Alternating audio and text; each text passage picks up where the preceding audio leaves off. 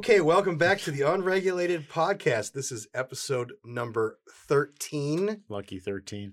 We are here at on Tuesday, December 1st. And um, did you have a good Thanksgiving? I did. I had Yeah? some family in and from New York, and you know we broke lots of rules, and it was good.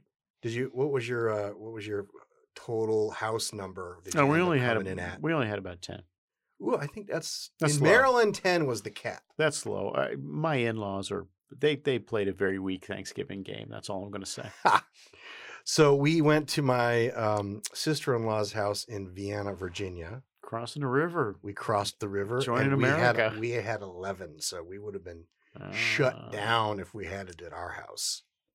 So Were they shutting people down in Maryland, or was this just like the girls getting no. I think that was the cap. I think you were allowed ten. And, and if you got twelve, what they do? Um, uh, they send a, a force, a unit after you, and likely um, do nothing Yeah. at that point. I, I was going to say I, I'm. I very rarely recommend civil disobedience, but on this, I'm going to recommend civil disobedience is probably the healthiest way to approach this thing. Speaking of civil disobedience, there were some.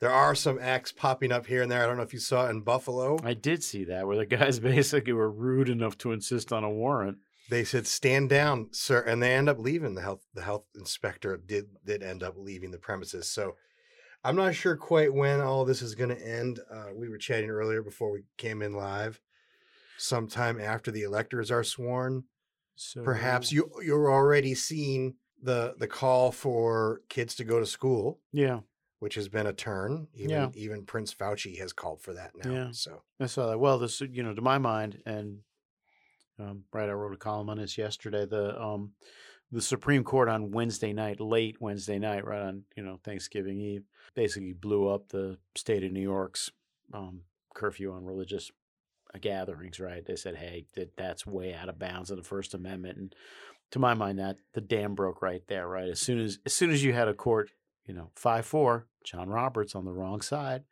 Um, as soon as the court gave up on this stuff, you know, you're you're now you know that, that we're we're coming to the end of this show. Well, interestingly enough, I read the decision on that and Yeah. also the the concurring uh, decision by Gorsuch, which was spectacular. who, by the way, took a rather harsh swipe at Chief Justice Yeah. Roberts on that issue. And um, I found it interesting that uh, we were chatting earlier about decisions being written or guided by the Clarence Thomas faction.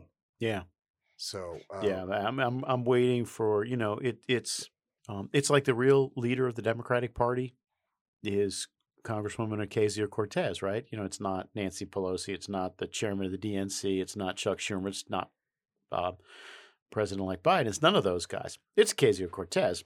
Same way with the Supreme Court, right? We're we're we're gonna spend the next couple of months trying to figure out who the actual Chief Justice of the Supreme Court is. It's not going to be the guy with the title. It's going to be somebody else. Well, I'll tell you, if it's uh, Justice Thomas, he's coming out, baby, guns blazing, because this was a pretty good, uh, a, a pretty good first it was. first test. It was. I was. Um, I was. I was pleasantly surprised, which is why I wasted an entire column on the Supreme Court, which is, you know, interesting, but nobody except geeks cares about it. Yeah, except Ben Rhodes, one of our uh, one of the Obama uh, Barker Carnival Barkers on Twitter said this: the first ruling out of the Ill- illegitimate Supreme Court. What you have to remember about Ben Rhodes is, is he's the guy who made up the the moderate mullahs in Iran that we were going to somehow buy off with all that cash. That was Ben Rhodes. Um, so I'm not saying he's a liar. I'm just saying on that particular occasion, um, he his acquaintance with the truth was at a distance. And speaking of uh, former Obama officials, he's one of the few who have not been called in a return to duty in the Biden Harris administration. So, uh, Yeah, I don't think that's accidental, right? I don't think that's accidental. He's a toxic personality, I think, uh, um, and I think the Democrats probably sense that as well. So, and and couldn't get confirmed to anything. No, so- but there's a lot of positions that don't need Senate Yeah, yeah, yeah. He, you know, it, it- but but you know, he's at a point in a career where he wants to be an important man. So here's here's what we have the wind up so far. We had a, a, a an unveiling of the NatSec team uh, before Thanksgiving, which included our good friend John Kerry, who will be the gift that continues to give, I believe, uh, as we go yeah, forward here. let me just stop on John Kerry for a second. So, so Kevin Casey, works for S3, um, said that you know, and this was kind of an odd thing. I thought he said, "Well, you know, no matter what else happens, no one's complained about the competence of any of the the potential nominees so far." And I'm like, let me just let me just stop that train right there because John Kerry is without a doubt was the most hopeless Secretary of State, and that that includes some real Lulus, right? Um, and he was not much of a senator. I was you said this last week that he'd been in government for 37 years, been elected office for 37 years. I thought, how can that possibly be? Um, but there it is, 37 years and not right once. Gravitas. Uh, we did play the clip yes last time about how Yeah. incredibly confidently, stunningly wrong he was about peace in the Middle Yeah. East. I want to play this clip for you. I want to. We talked a little bit about coronavirus. Um, we all know this is what the the left's where the left's going with this, but I wanted to see if you caught what I caught in this clip about the word that he didn't say. So there are things we know about coronavirus, but there's a lot we don't know about it. And yet we're doing things. We tell people to change, you know, wash their hands, to wear a mask, to shelter at home, uh, to, uh, uh, you know, a whole series of, of, of, behavior, of, of social distancing and so forth. But we, we, we haven't turned it into a behavioral debate. Why? Because it is so visibly dangerous. It's killing people now. And climate change is sort of still out there for people so that the debate is centered more on the behavior. Oh, you can't eat meat, or you can't, you know, you got to close your window, you got to change your heat, you can't do this or that, rather than focusing on the scientific choices and the expertise that is staring us in the face that says this is even more dangerous than coronavirus. Climate crisis is more dangerous than coronavirus because it will create more pandemics. I. All right, a couple. I, I just Yikes. he tried to not say the word behavioral change Yeah, man. very hard, and he actually couldn't. He he stopped, shifted gears, then he said, "Beha-" and then he cut that off, and then he finally broke the dam and said, "You know, we we are doing these behavioral changes to stop the virus, but Yeah. we're not doing these behavioral changes to save the climate."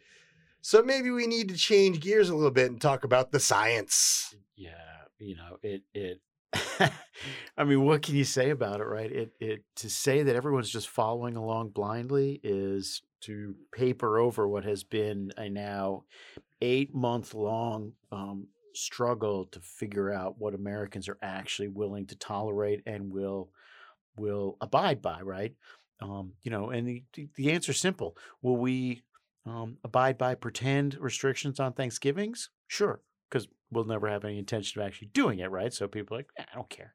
Um, will we abide by pretend mask mandates where you have to wear them in restaurants, but only when you're standing up and not when you're sitting down and da da da?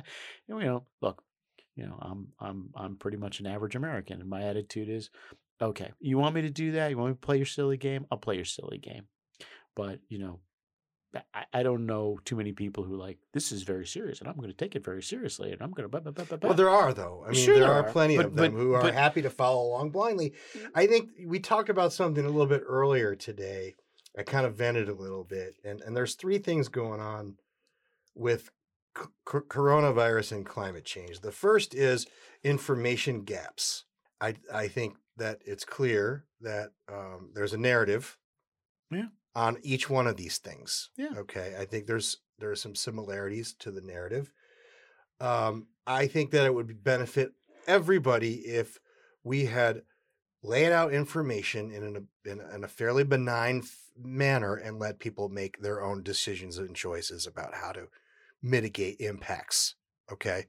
Pick either one of these things. Insert coronavirus, insert climate change. That's one thing that's missing in both of these conversations. The second thing that is clearly evident in both of these conversations to me is what we're expected to do and what they're Yeah, intending to do or not do. yeah, yeah, yeah. I mean, there's there's there you know Prince Charles and his Prince John Kerry is a great example, right? John couple of couple of couple of couple of yachts, a couple of houses, a dozen or so cars.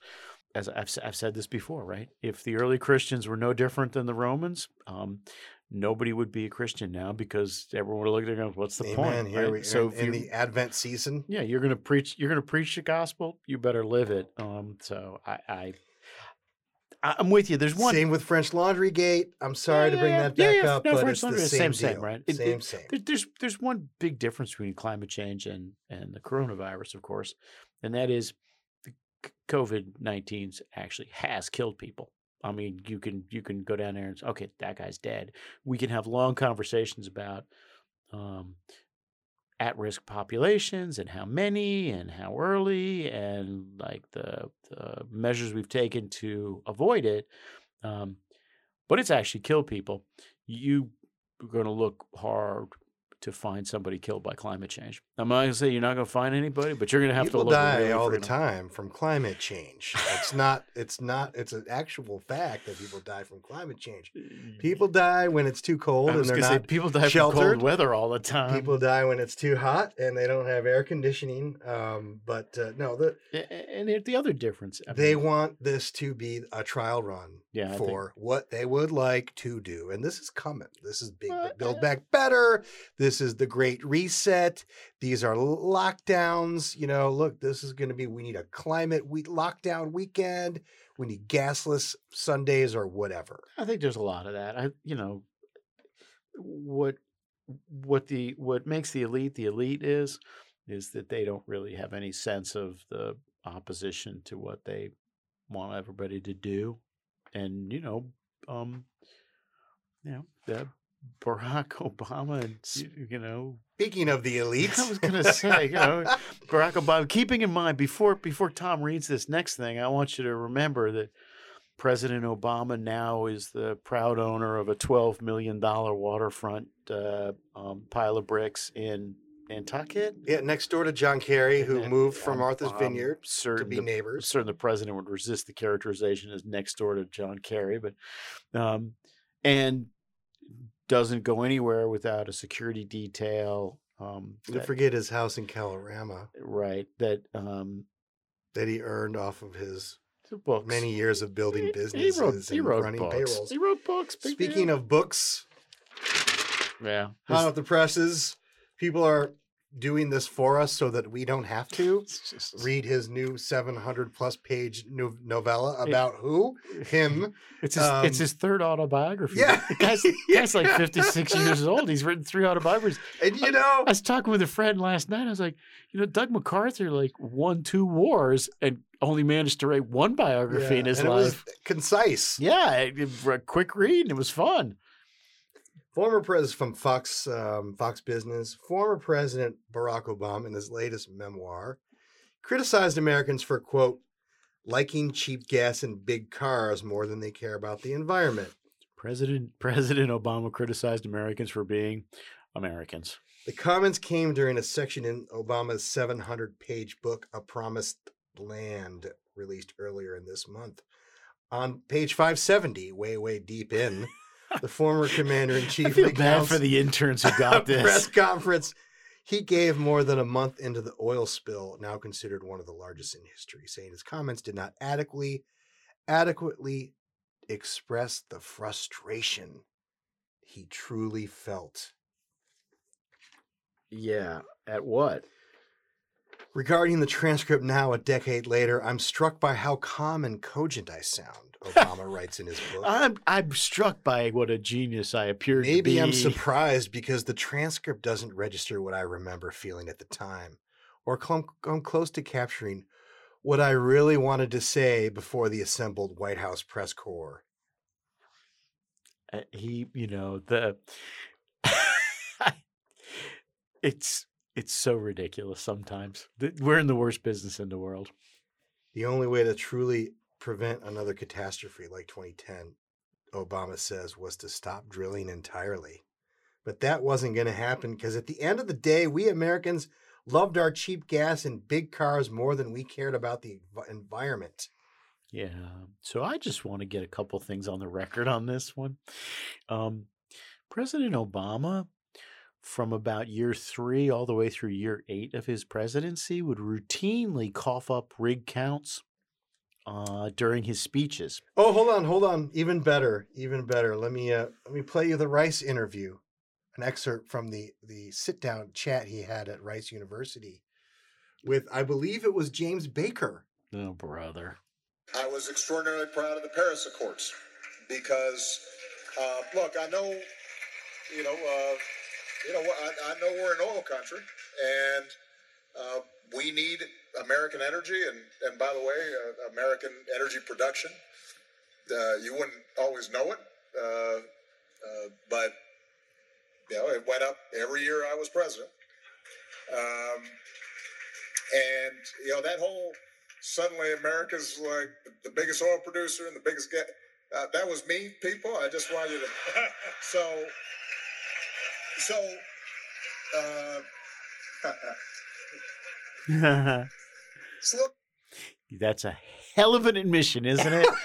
I mean, you know, for those of you who don't know us, um, during the Obama administration, we routinely referred to the president as President Rig Count because he would literally cough up a rig count in every major speech.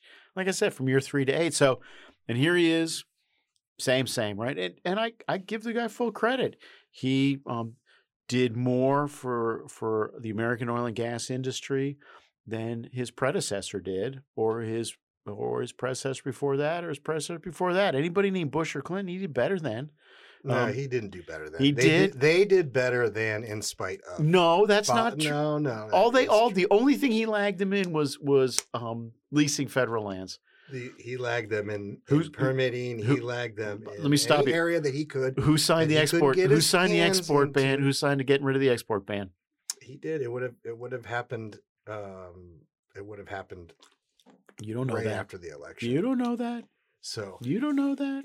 Yeah, we do know that, and we do know that he tried to claw into private and state lands using the Clean Air Act, using the Clean Water Act, using yeah. the Endangered Species Act. Yeah. To try to cut into the production That's of those true. lands. So that's true. But um, but unlike because but here's unlike why, but unlike he- let me just stop you here for ten seconds. Unlike President Bush, he didn't sign the Clean Air Act of 1990. Hmm, Didn't do that. So of course, he also nor did um, he sign the 2003 or 2007 Energy Acts, which host us on RFS. Of course, he also thank, you, Bill Kotzel. he of course he also said this numerous times on the stump before he took credit. If there's one thing I know about New Hampshire, it's that your uh, political bull detector is pretty keen. It's pretty sharp. You know that we can't just drill our way to lower gas prices. There are no quick fixes or silver bullets. If somebody tells you there are, they're not telling you the truth.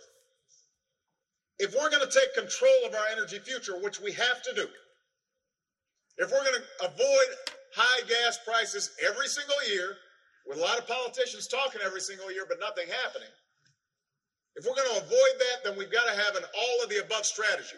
All right, now that Yes. there's a montage of these. There's Yeah, a yeah, no, montage. of no, I these. get And it. Also, we don't have the we don't have the energy. We can we produce, we consume uh 20%, but we only produce 2%. Yeah. Right. So look, this guy I'm completely comfortable with the idea that he wasn't uniformly the friend of the oil and gas industry, but but and let's get no, let's be honest, his predecessor was the one who opened this door. And and no way. his no way. predecessor opened the door and his successor was the one who declared that we are quote addicted to oil. So, you know, before I am not. apo- I am not. Uh, I know you're not a Bush the apologist. Bushes at all. I'm just we saying. are not letting Obama get take take any credit for anything that happened. Well, I'm happy to I'm happy to, to let him oil, take in whatever the oil patch. I'm happy to take let him take whatever credit he wants. I mean, I'm you know, I'll just I'll point out that all the legislative damage that was done to us has been done by the Bush family. That's it. Yeah. Well, this this is about uh, again going back to the point about politicians who uh, have a lifestyle that they certainly ignore when they I- chastise us about ours. I mean, that's the thing so- about that's the thing about President Obama, right? He he did almost nothing while he was there um, for the environment. I mean, he talked a lot, but he did almost nothing. And now all of a sudden, he's Joe Environmental Guy, and that's you know the the bad thing about these three autobiographies is each one like it's a little bit deeper into the realm of propaganda, right? You know, I mean, a it- little bit. I mean, it started yeah, out. right? It started out on the mountaintop of propaganda. I mean, it, it's it's you know this guy, but- but he mean, is now- everyone says President Trump's a narcissist. Come oh, on, oh, man. don't be ridiculous. He's no more. He's no worse Look, than this here's guy. the deal. that it's just no joke. Um, you know, when you get a guy looking at a transcript ten years later and said, "Hey, I'm amazed at how clear and cogent I was," what? I- Who says stuff like that? It's Well- a put on. Look, the bottom line is Barack Obama Look, here's the deal. was not a friend of the oil and gas industry. Period. Full stop. No doubt. No joke. So, but he is getting uh, quite. He's got quite a run at Biden's uh, economic team right now. A uh, few names have popped up. One, Brian Deese. Brian Deese, yeah, man, the uh, the uh, climate guy from last go around is going to run NEC, which is Mhm. which is you know fun. Yeah, who's what's he been doing lately? The BlackRock. He's guy. hanging out at BlackRock. Hey, BlackRock guy. You know, it's it's more that more that more of those Sunrise Hall of Justice, you know, Democrat type guys. He's he, you know, Brian. Well, He's been- Brian's he's been- getting he's good been- Brian's getting kudos from Bill McKibben. and because he officiated his wedding, uh, so he's a good guy. And I'm sorry, McKibben. McKibben LC officiated at Deese's wedding. yeah, that's that's what uh, apparently in a very long defense of him on Twitter to try and offset to the try to hose down the Hall of Sunrise justice guys. and the, and the Sunrisers for for BlackRock spending oodles and oodles of money on fossil fuel bets. I, you know, the the the tricky thing about being president is you just you got a lot of people you got to make up.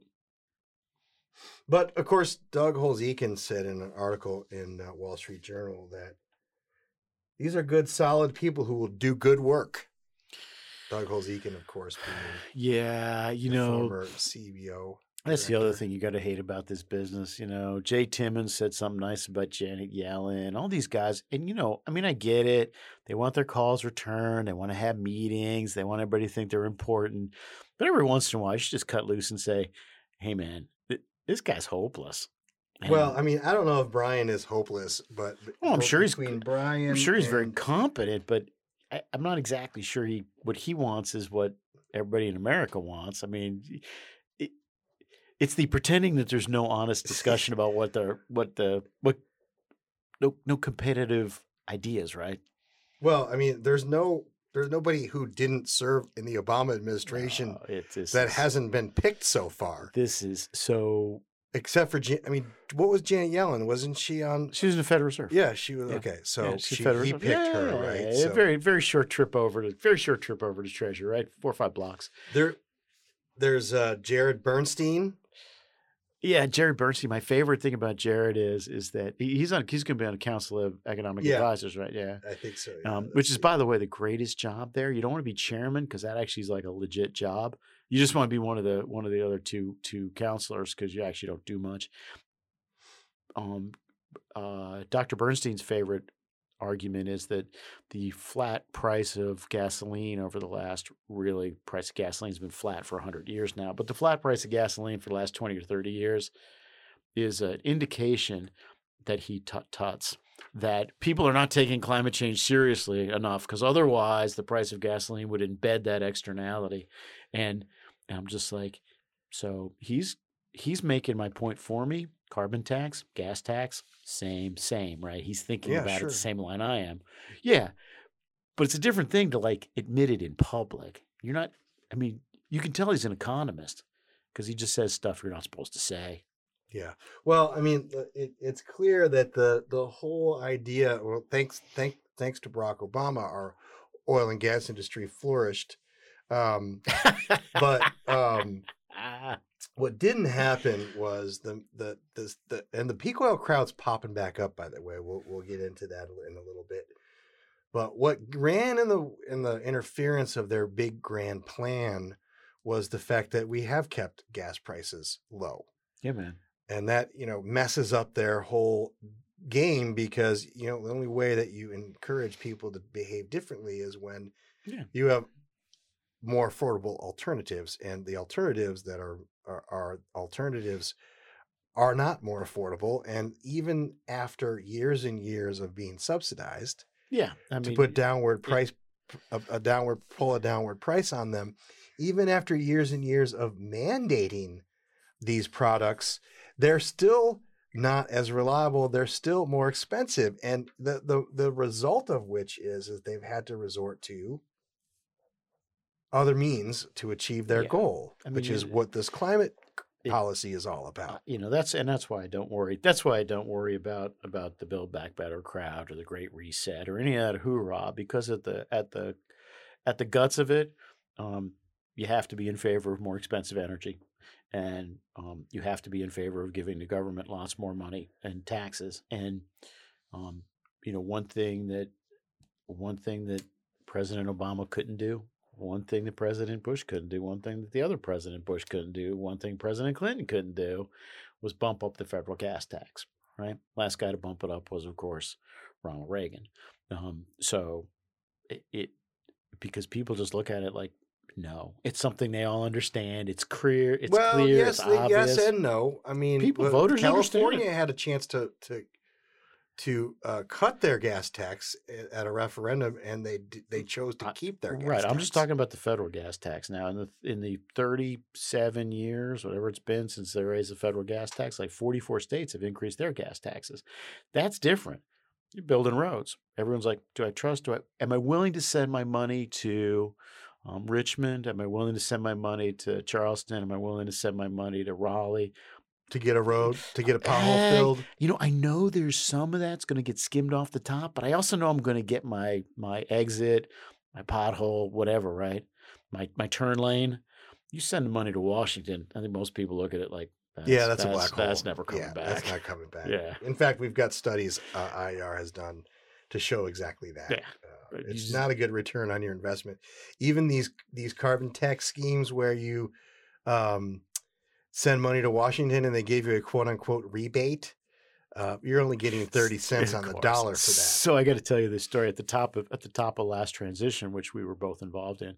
Uh, uh, a professor who shall remain unnamed, except he's from Rice and he runs a Great Big Giant Energy, um, whatever practice seminar or whatever there in, at Rice. Um, you know, wrote me a long impassioned thing about how we need to we needed to advocate in favor of increasing the gas tax. And I was just like, I'm not really two things. First off, I'm not really sure you understand just who we're actually working for here. Um, Yeah, yeah, I don't think Donald Trump's first act is going to be like, all of you blue collar workers who just voted for me.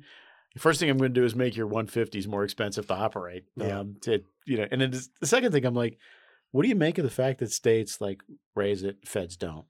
He's like, oh, there's just too much propaganda associated. yeah. like, there's always too much. like, there's too much propaganda. It's like, if, uh, if it's like only we made if only we made it more clear what our plans were. If, if only the the conservatives didn't like obfuscate what we were trying to do. Right? just- it's always whenever the the left fails, it's for because they didn't communicate it quite effectively It- enough. It, it just right? cracks me up. I mean, it's propaganda. It's propaganda Yeah. because Americans couldn't be smart enough It- to figure out that that money's going away and not coming back. It reminded me of my phone call I was honored to take with Secretary Shultz, who pitched me on the Climate Leadership Council deal and uh, made a very strong case for how um, this is this could be easily done by all we need to do is codify into law that all the regulations will go away in exchange for the carbon tax.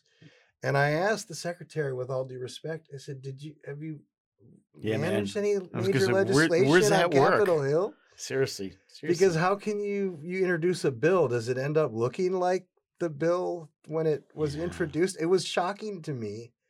Um, uh, it was it was basically the pitch. But you know, I mean, if look, look, we run through these Yellen, you run through these folks. I will say this: they were they were closet carbon taxers the first go round, yeah, man. but then they had to go make a little bit of money and sit on boards and do a bunch of stuff. And so now they're sort of been been overtly for a carbon tax. And if any of these folks get in, um, absent a Republican controlled Senate, they Yeah. could actually take a run at, Yeah, at, at, at doing one through reconciliation or Sure. perhaps straight up if they if they get rid of the legislative filibuster. I encourage them to. Yeah, I mean, I- look, I- I, lo- think I'd love to have that ideally, we even if McConnell keeps the Senate, he should tell them, "I want to vote on your carbon tax." vote. We should start voting on stuff. That's a great thing. You know, make these put these guys on record. One one last thought on the Climate Leadership Council, um, to give you an idea of how leaders act. Um, Climate Leadership Council is going around to uh, clients of PR firms in town and alerting them that the PR firms work for uh, energy companies, fossil fuel companies, and putting the squeeze on them to fire their PR and lobbying firms to do, you know, because they want to isolate. Um, they want to isolate those firms.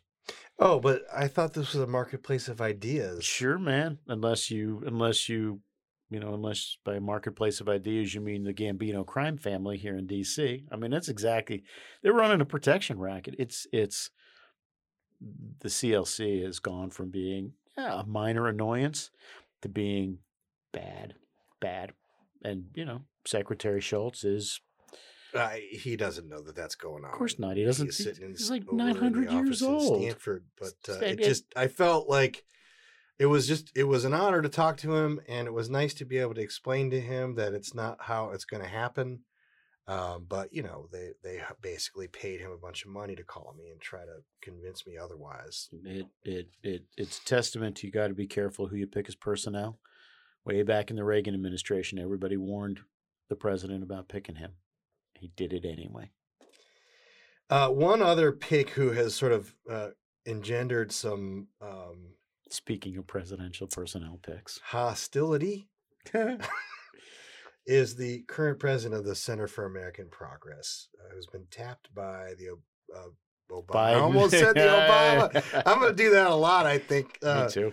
uh, tapped by the the Biden Harris Office of Transitional Transitions to run the CEA. Um, No, no, OMB. no, it's run OMB. Yeah, OMB. uh, Sorry about that. Um, so Neera Tanden, yeah, man.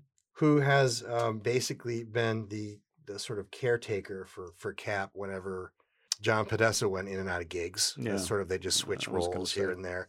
She's coming under fire from both the left and some some Republicans on the Hill. Yeah, I don't understand. You know, the Republicans don't like her because she said mean things about them, Yeah, Um, she said mean tweets. which is. She had mean tweets. But then she deleted her tweets. I don't know if you saw this. She Yeah, deleted like a thousand, tweets. plus. Yeah, I'm Sounds like, sort of like some New York Times reporter. right. I'm like, why don't you just own it, right? I mean, it, I, it- I'm I'm the same way. Yeah, it's like, like, it, it, like somehow like nobody can go find it. They haven't been screenshotted. Senators don't The Wayback. Machine exists, people. I'm like, Your record is your record. yeah, man. Just it's just a stamp. you know, the Greeks had a the Greeks had a the ancient Greeks had a very clear theory about the world, and that was that once a word is spoken, uh, it cannot be retrieved. Right. So their their attitude was be careful when you speak. Um, I- don't understand why the Republicans are getting in the way here because this could be an epic internal brawl inside the Democratic Party, right? Neera uh, Ms. Tanden represents um, what the party was about 10 years ago, right? Um, you know, progressive, but let's not be crazy. We're all still here to make money, right? Um, and the Sunrise and the Hall of Justice guys, um, or League of Justice, if you prefer, Justice League, um, Democrats, you know, they're they're they're serious about you know burning the burning the house down. Um, and it could be a great fight, and Republicans could just sit there and look at you know if I was Well, I, I think if I was Mitch McConnell, I would seriously look at Chuck Schumer and say, "Know what? bring her up. Why don't you just why don't you just let me know how many votes you got in your caucus, and I'll figure out what I'm going to do with my caucus." You know, just, just why why get in the way of these people when they're when they're you know lighting themselves on fire? Well, I th- th- there's a couple things going on here. One, I mean, this the Center for American Progress is a is a corporate vacuum cleaner. It's a front group for Right. for I corporate. mean, yeah, it's greenwashing and like It- that. it's it's a it's a sort of a rest home for all these folks that have been sitting around waiting for another shot at like you know fundamentally transforming America. Um, but not they sit not, around but not but not so fundamentally that they can't make a bunch of money Of on course. Yeah, yeah. and at OMB she would be basically um, a pretty significant position to It- you know, the truth of the matter assess is, what the the these corporate So- interests have been wanting to sort of see out of a yeah. most progressive administration in history and and respond accordingly. So- you know, so okay, Russ Vought is uh, Russ Vought is currently the um, OMB director, and he is a great, great human being, um, conservative down to his core, um, and and I have tremendous respect for him, and just like him as a person, right? Um, I'm less, I'm much less certain about how important OMB is than I than I was a year ago, two years ago. I, I, you know, it it it is it is it is well, it, it is subject to an enormous amount of cross pressure and winds up at the end of the day being um, mostly an order taker. Um, and and that's tough to hear, but I think it's yeah, but in this town, and not not interrupting, just adding Yeah, to the yeah, yeah. conversation. In this town, a return to normalcy, yeah, which everyone wants, yeah, means process. yeah, What does process mean? yeah. Process means I get my meetings, I report back to my clients what they said, and as Yeah. you said, the wise Chris Horner, I get I got you the the the the, The sec- the second, second least worst outcome. worst outcome. Yeah, And that is a that is what you will see Yeah. in the Biden administration. You Yeah. will see a lot of people being very happy, which is why you're getting all these lofty quotes.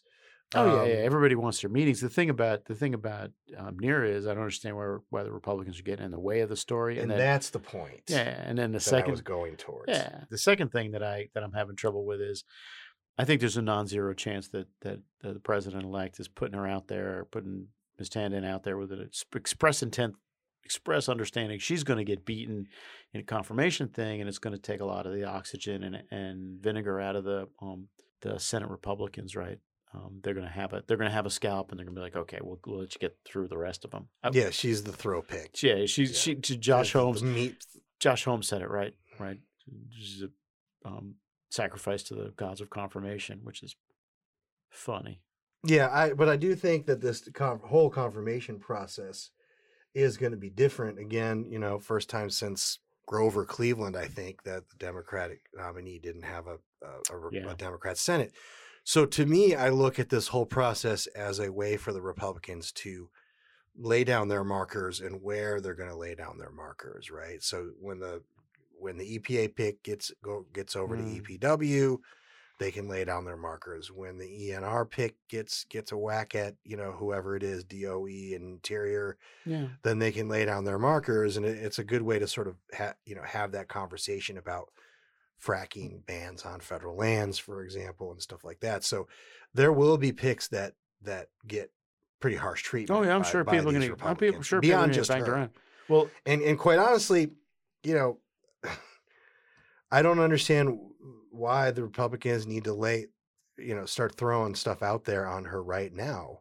yeah, Joe, I mean, um, Bernie Sanders, let Bernie Sanders burn, blow her up, Yeah, right? I- I, mean, I- I- let's hold back and let let these guys go after each other for a little bit. well, you know, the Republicans are learning how to do stuff. You know, I'll. I'll uh, there's one other thing that that that confirmation is going to be about, right? It's going to be about um, Republican competitors in 2024. yes, teeing themselves up. I'm going to read this thing from Josh Hawley, right, which is a senator from Missouri who's thinking about running for president, no doubt, but has yet to cough up an essay for me for the Federalist. Um, rediscovering the Constitution in Washington Times, despite having promised he would. we'll put uh, the more recent versions of that in the show notes, along with your excellent column on Thanksgiving. By the way, Thank you, Josh. So Senator Hawley says, quote, My concerns, as I've said before about what I'm seeing from Vice President Biden, is the people who he wants to be in his cabinet are, and here's the good part, all a bunch of corporate liberals and warmongers. So I'd like to see him break the mold.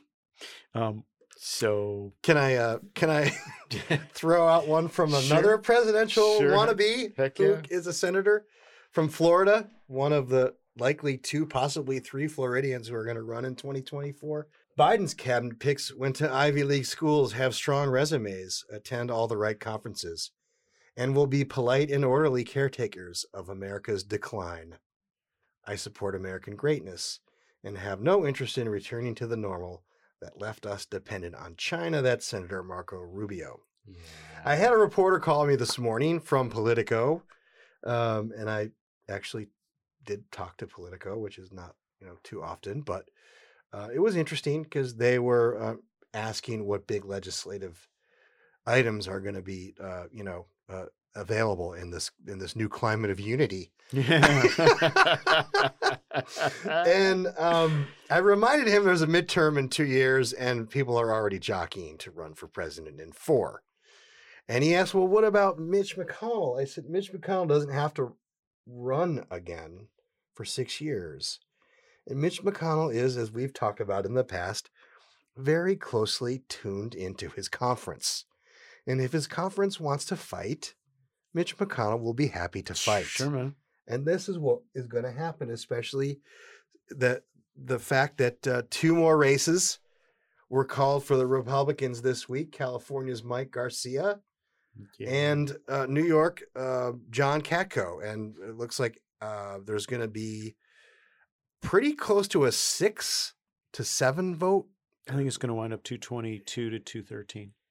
So we're we're talking, you know, uh, McCarthy can can smell the the speaker's office, the Yeah. the speaker's wing of the Capitol in, in the midterms. Well, t- two things about that, right? I'm not sure I'd, if I was him. First off, don't count your chickens before they hatch, right? And second Of off, course, Second off, in the event that the Republicans take the House, um, there's going to be, um, I, I, I suspect there's going to be a contest for Speaker.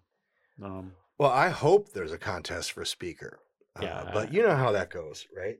There's a lot of there's a lot of advantage to incumbency in leadership races. They're like high school, uh, yeah, yeah, yeah, yeah. you know, I- class president type races. I don't think it's going to be a lot of people. I think it's going to be two people, maybe three people. But that so that that's the thing too. And then um, th- this speakers thing that's going to happen on on January fifth or sixth. I can't fifth, I guess. Um, right, that's a call. You got to walk down into the well after you take your oath. You walk down into the well and you call out who you want to have be speaker. She already had fifteen people identify names other than her, um, and only I think ten of those guys are coming back. Ten or eleven of those guys are coming back.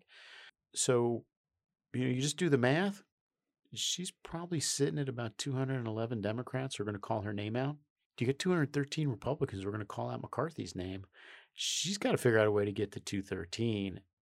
Otherwise, I'm not sure what happened Yeah, I eh, you know, there's a lot of not sure what's going to happen going on, and I'm usually the one who like uh, would say, "Yeah, this is interesting," but yeah, usually she's- everyone falls in line. Yeah, she's gonna. She's to make a somebody? few, she's going to give someone this and give someone that. The great thing about the Democrats is they create these positions out of cloth, yeah, out of whole cloth. She's, to gonna like, wind up. She's gonna wind you know, up the at- deputy deputy to the deputy's deputy, right? So Right. She's going to wind up with 214. I think that's Yeah. right. But I think there's going to be a lot of blood on the floor and on the way, on the run up to that. I'm kind of, it's going to be interesting, right? I could easily see um, the actual leader of the Democrats, Congresswoman Ocasio Cortez, um, deciding to make a point here. I'm not sure what, how, but Yeah. I could see her deciding now's a moment to make yeah, a point. well, I mean, she was not afraid to make a point, even though a lot of times she's, you know, yeah, man. outlandish and out there. I mean, the other day she was spouting off about how uh, it, you know, it's people, it's the movement, not the money. Yeah. Uh, uh, yet the She- Democrats outspent the Republicans 65% to 35% in this cycle, had more money than they could possibly know what to do with, and and by and large got trounced this well, election she's she cycle. she was right. It's So- it's the it's the people, not the money. But she just she she meant she's on the wrong side. Right, right, right. It's just it's awesome how you can And- just and, you know, I suspend saw- reality I- and, I and saw go up on like these social media accounts and spout off some fake fake stuff and then not have the little tag underneath. Well, to give you an idea of how it's the people, not the money, um, Wall Street um, gave about five to one in favor of the Democrats this cycle. Yeah. So, any anytime anybody tells you, "Hey, man, Republicans are owned by Wall Street," you might want to just Uh, Wall Street, big business, big tech. We've talked about this. We are in the middle of a churn here of who's a Republican and who's a Democrat. We are in that process right now, Yep. and so for both sides, it's it's it's a mess. It's an ugly, ugly mess. Um, look, there's not going to be. This is all predicated on something that happens on January 5th, which we'll talk to. We'll talk about it at the end here. Um, there's no unity Um, there's no legislation that's happening. Uh, as Mike just discussed, Nancy Pelosi, if she gets the speaker's gavel, she will have zero room Yeah, man. to wiggle around and pass all this grandiose transformation stuff. Um, it, it looks like the Republicans in the Senate are are interested in fighting, um, which is a very very comfortable position for a lot of these folks. There'll be a deal here, a deal there, but we are not talking. You know, uh, uh, this is not going to be a legislative cycle. So what it means is is that the Obama staff that's coming back who's had you know a couple years making money, you know, doing the corporate thing and everything else, are going to have to do what? They're going to have to do what they tried to do in the second term. Yeah, w- wind their way through through regulations and executive orders as best they can. It, it, if you were around for the last three years of the Obama administration, you know that it was a period of nothing. yeah. I mean, it was It just a big well- bag of like bad ideas that weren't going anywhere, um, and that they couldn't get through the courts. Yeah, unfortunately, we had to like gum it up. I mean, we had to be there, like fighting this stuff. Yeah, and, yeah, you know, yeah. I mean, working against it, getting the AGs on board, it's a you know, all that stuff. it's a silly ass way for grown people to make a living, but Right. there it is. yeah. But um, the difference this time is We're older and more we are broken older down. and more broken down, but but not for us. the difference this time is that they don't have they even have less wiggle room on the regulatory side yeah, the the courts because the yeah. Clarence Thomas court, the Gorsuch court, the ACB court does not have a lot of of I've been trying to I've been trying to think of an easy way to explain this and I can't. But if you think, you know, this court's going to go after Chevron deference right away, an Auer deference, a U E R Auer deference right away. Um, and th- those those two deferences are essentially courts saying, hey, agencies can both uh, interpret their organic statutes. Um, we're going to give them deference with respect to that, and they can return. They can. Um, we're going to give them deference with respect to their own interpretation of their own regulations and guidance. You can imagine circumstances in which both of those serve to expand the regulatory state pretty significantly, right? Um, it's a little bit like leaving your kid in charge of what their uh, tuition allowance. Sorry, um, I have older kids. Like a little bit like leaving your kid in charge of what their allowance should be, right? Um, that's going to go away, and that means courts are going to start cutting open agency interpretations all over the place. I, I think it's not just that um, regulatory actions we haven't seen are going to be um, uh, complicated by court involvement. I think long established regulatory interpretations are going to be reopened and relooked at.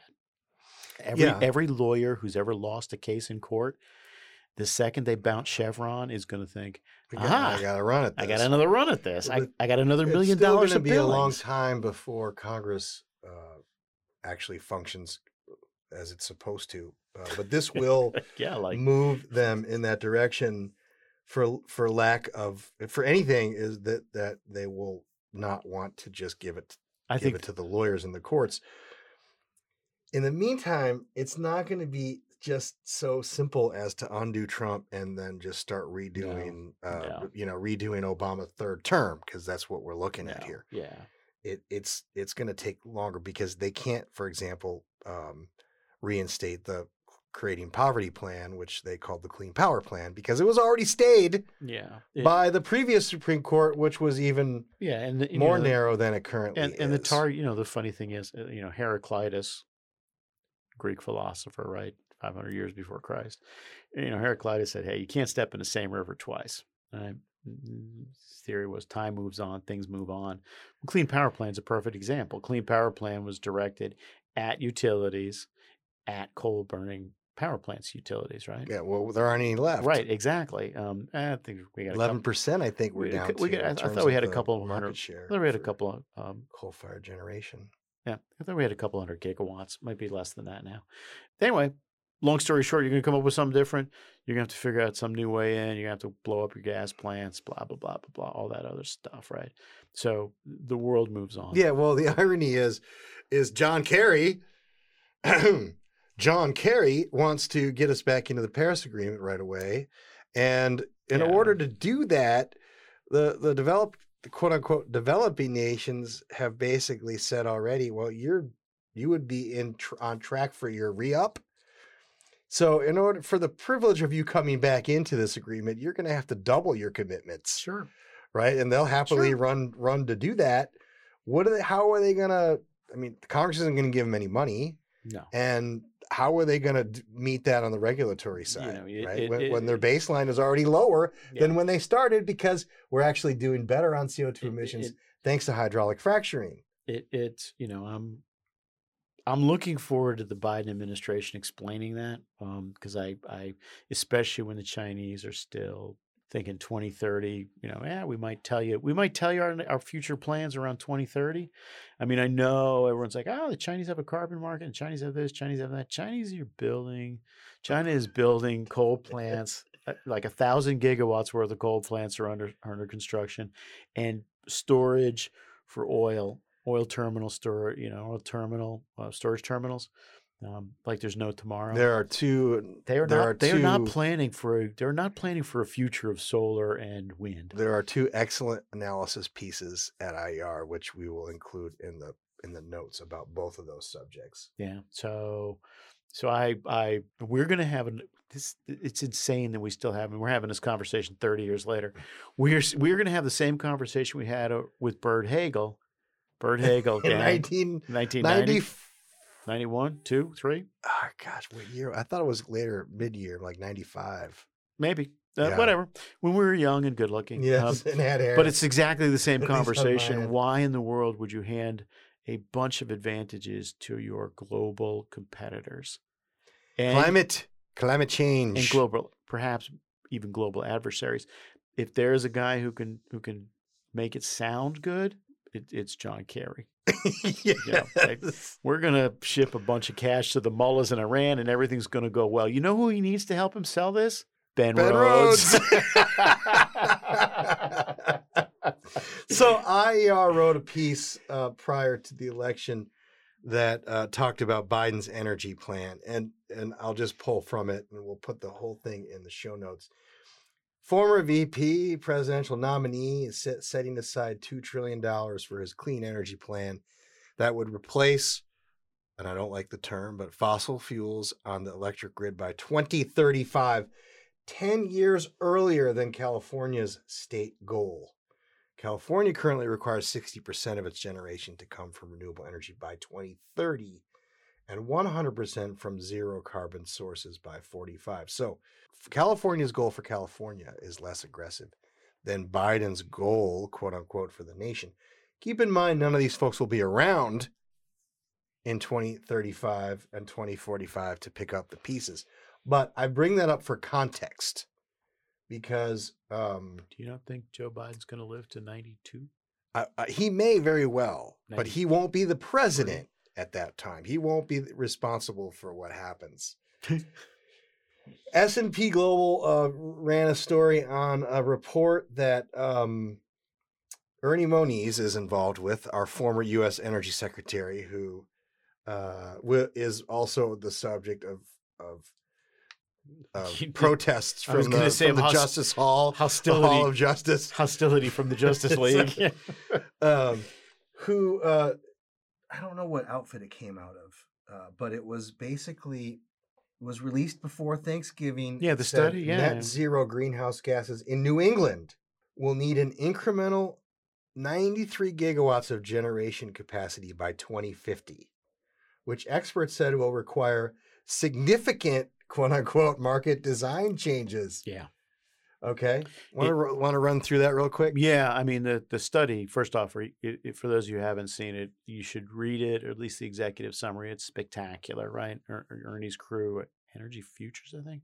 Anyway, Energy and Environmental Economics E3. oh E three, yeah, okay. So- So, and they and the advisory council on it was the the advising council on the study was interesting too, right? It was it was guys from the Generation crew in um, New England. It was um, you know some some usual suspects, and it was um, uh, Armond Cohen from the Clean Air Task Force, I think. Um, a- anyway, long story short is in the study um, to electrify New England, um, to electrify New England entirely, you would need uh, sixty to ninety percent more generation. electricity generation. To do it in any kind of cost effective way, you would need to have a lot more gas plants than you have now. None of the nuclear capacity could come offline. You're going to need eight gigawatts of imports. I think they're online for like a gig and a half or two gigs now. So you need eight, eight gigs of imports, lots more transmission lines. Um, there's one other part about it I couldn't remember. But long story short is it will require you to essentially double the infrastructure, the energy infrastructure you have in New England now in uh, nine years or 14 years, right? This is infrastructure that's taken 50, 60 years to build. Um, so, plus to feed new gas plants, you would, of course, need new gas pipelines. Yeah. But also, you need pipelines for CCS too, because where are you right. going to put the carbon? Right. So, so I mean, the, the the study the study doesn't come right out and say you guys are smoking crack, but it pretty much comes out and says you guys are smoking crack, which is I guarantee you why um, Secretary Moniz is not getting a job in the Biden administration. yeah, because he's sprinkling a little reality, uh, maybe perhaps unwittingly sprinkling a little bit of reality. Yeah, the reality, the reality the fairy, the reality fairy showed up and, and sprinkled reality dust all over it. It was, it's a great and epic story, and I I recommend it. Uh, I recommend you take it to to to um, pull the scope back nationwide, multiply all that by fifteen, and try to imagine what it'd be like in the next 15 years. Well, and the other thing is, like for example, in California, when there wasn't enough power produced, they they they usually can get away with importing their electricity from their neighboring states, and when their neighboring states needed the electricity, said no thanks, can't sell it to you right now because we need it, and that is ultimately what has to happen in these clusters as well, right? I mean, mm-hmm. you got to pull the power from somewhere when you're not generating it. If if the entire country starts moving in this direction, where are they going to pull the power from it, it, when they need it? Guess where? Out of your house because they're going to shut your lights off. Well, it, it's you know the the thing in New England is right. I think the gig and a half, two gigs of imports they have now coming down from Canada from Hydro Quebec, right? That's that's um, that's the other point. The the um, as those who know New England knows that the the two those two lines right have been subject to an enormous amount of conflict and confusion and mayhem. I'm trying to think what it would be like to try to build six more into New England. The two lines we're working on, working on for 10 years now almost. Um, so the idea you're going to build six more in 10 years or 15 years or 40 years is ridiculous. They're going to need, uh, I think it says here, they're going to need 22 gigs of offshore wind. Yeah. And, and so get that past the, like the sure. NIMBYs. Let's I'm also like, not sure, forget whatever. that there's this thing called NEPA yeah. that exists out there that they don't want. They don't want expedited, you know, NEPA it, um, and, and nobody know, uh, analysis. And nobody, you know, the funny thing is nobody has picked this study up and run with it. Um, eh, it is a standing rebuke to the idea that you're going to be able to go net zero anytime in the near future. Yeah, well, this, but this is the where they're headed uh, rhetorically because they mm. can't sell punitive, they can't sell, as you said, gas taxes, they can't sell carbon taxes, they can't sell. Yeah, it's got to be aspirational. Know, right? And that's where we're we're at, we're at, we're at aspirational now, and you know we're at asinine. Well, I think the difference between the sunrise guys and everybody else is everybody else gets the joke. The sunrise guys think this is serious. I mean, everybody else is like, we're just talking here, man. Occasionally we're making economic bets on this. Guys like Deese, right? Occasionally we're making economic bets. We don't actually mean this is going to happen in 10 years. It might happen in 50 or 100, but 10? Yeah. yeah. Well, question the need of it need having to have to happen at all without market forces having it, it happen, it, right? The, you know, the Roger Pielke Jr., right, who is a professor out at Colorado, not someone I agree with all the time, but super smart. Yeah, we're gonna put his Twitter uh, account in, in the show notes as well. People should follow it. They should. You should follow Pielke. He's a very interesting guy. He's got an iron law of climate, one with which I agree, um, and that is that everybody's happy to do something about the climate until it starts to cost them money, and then they're no. They turn into a no right away, and um, he's totally right. You know, he's completely and utterly right. Everybody's like, sure, I'll recycle, sure, I'll turn the lights off, but if you want me to modify behavior or buy a smaller car, forget it. It's what Kerry with the where I played the Kerry clip. Yeah, man. Right. And because when it comes down to it, it's like you know, and Pielke is Pielke is a, uh, a hard-headed realist, right? He's like, there's just zero evidence that suggests anybody's going to do anything. All right, how are we wrapping it up today? so. In the spirit of unity, which seems to be going well. Oh, And before we do, and- and before we do move, And before we transition out, Yes. I do, I do say, I do want, I want to make a plea to the uh, Obama, I mean, to the Biden, Biden guys. Please nominate Mary Nichols for EPA administrator, please, from California. Let me make the let me make a call right now. I'm going to tell you that they are going to nominate Mustafa Santiago Ali. You heard it here first, ladies and gentlemen. that's your pick. My pick is Mary Nichols. You want Mary Nichols. I want Mary so Nichols do I. so desperately. it would just have enormous amounts of fun with that, and at least in the confirmation hearings. It would it would be so. I've been jousting with Mary for 25 years, right? Since she was AA for air and radiation, I was working at Virginia. Um, super smart, super Worthy tough, adversary. super tough, um, but not bulletproof, right? You I don't she, she can she can be lots to bested, with. right? There's lots to work with there. Okay, so in the spirit of unity, I would like to play uh, as our as our um, clip of the day, Joe Biden, the president office president transitional Thanksgiving message to us all. on this Thanksgiving in anticipation of all the Thanksgivings to come.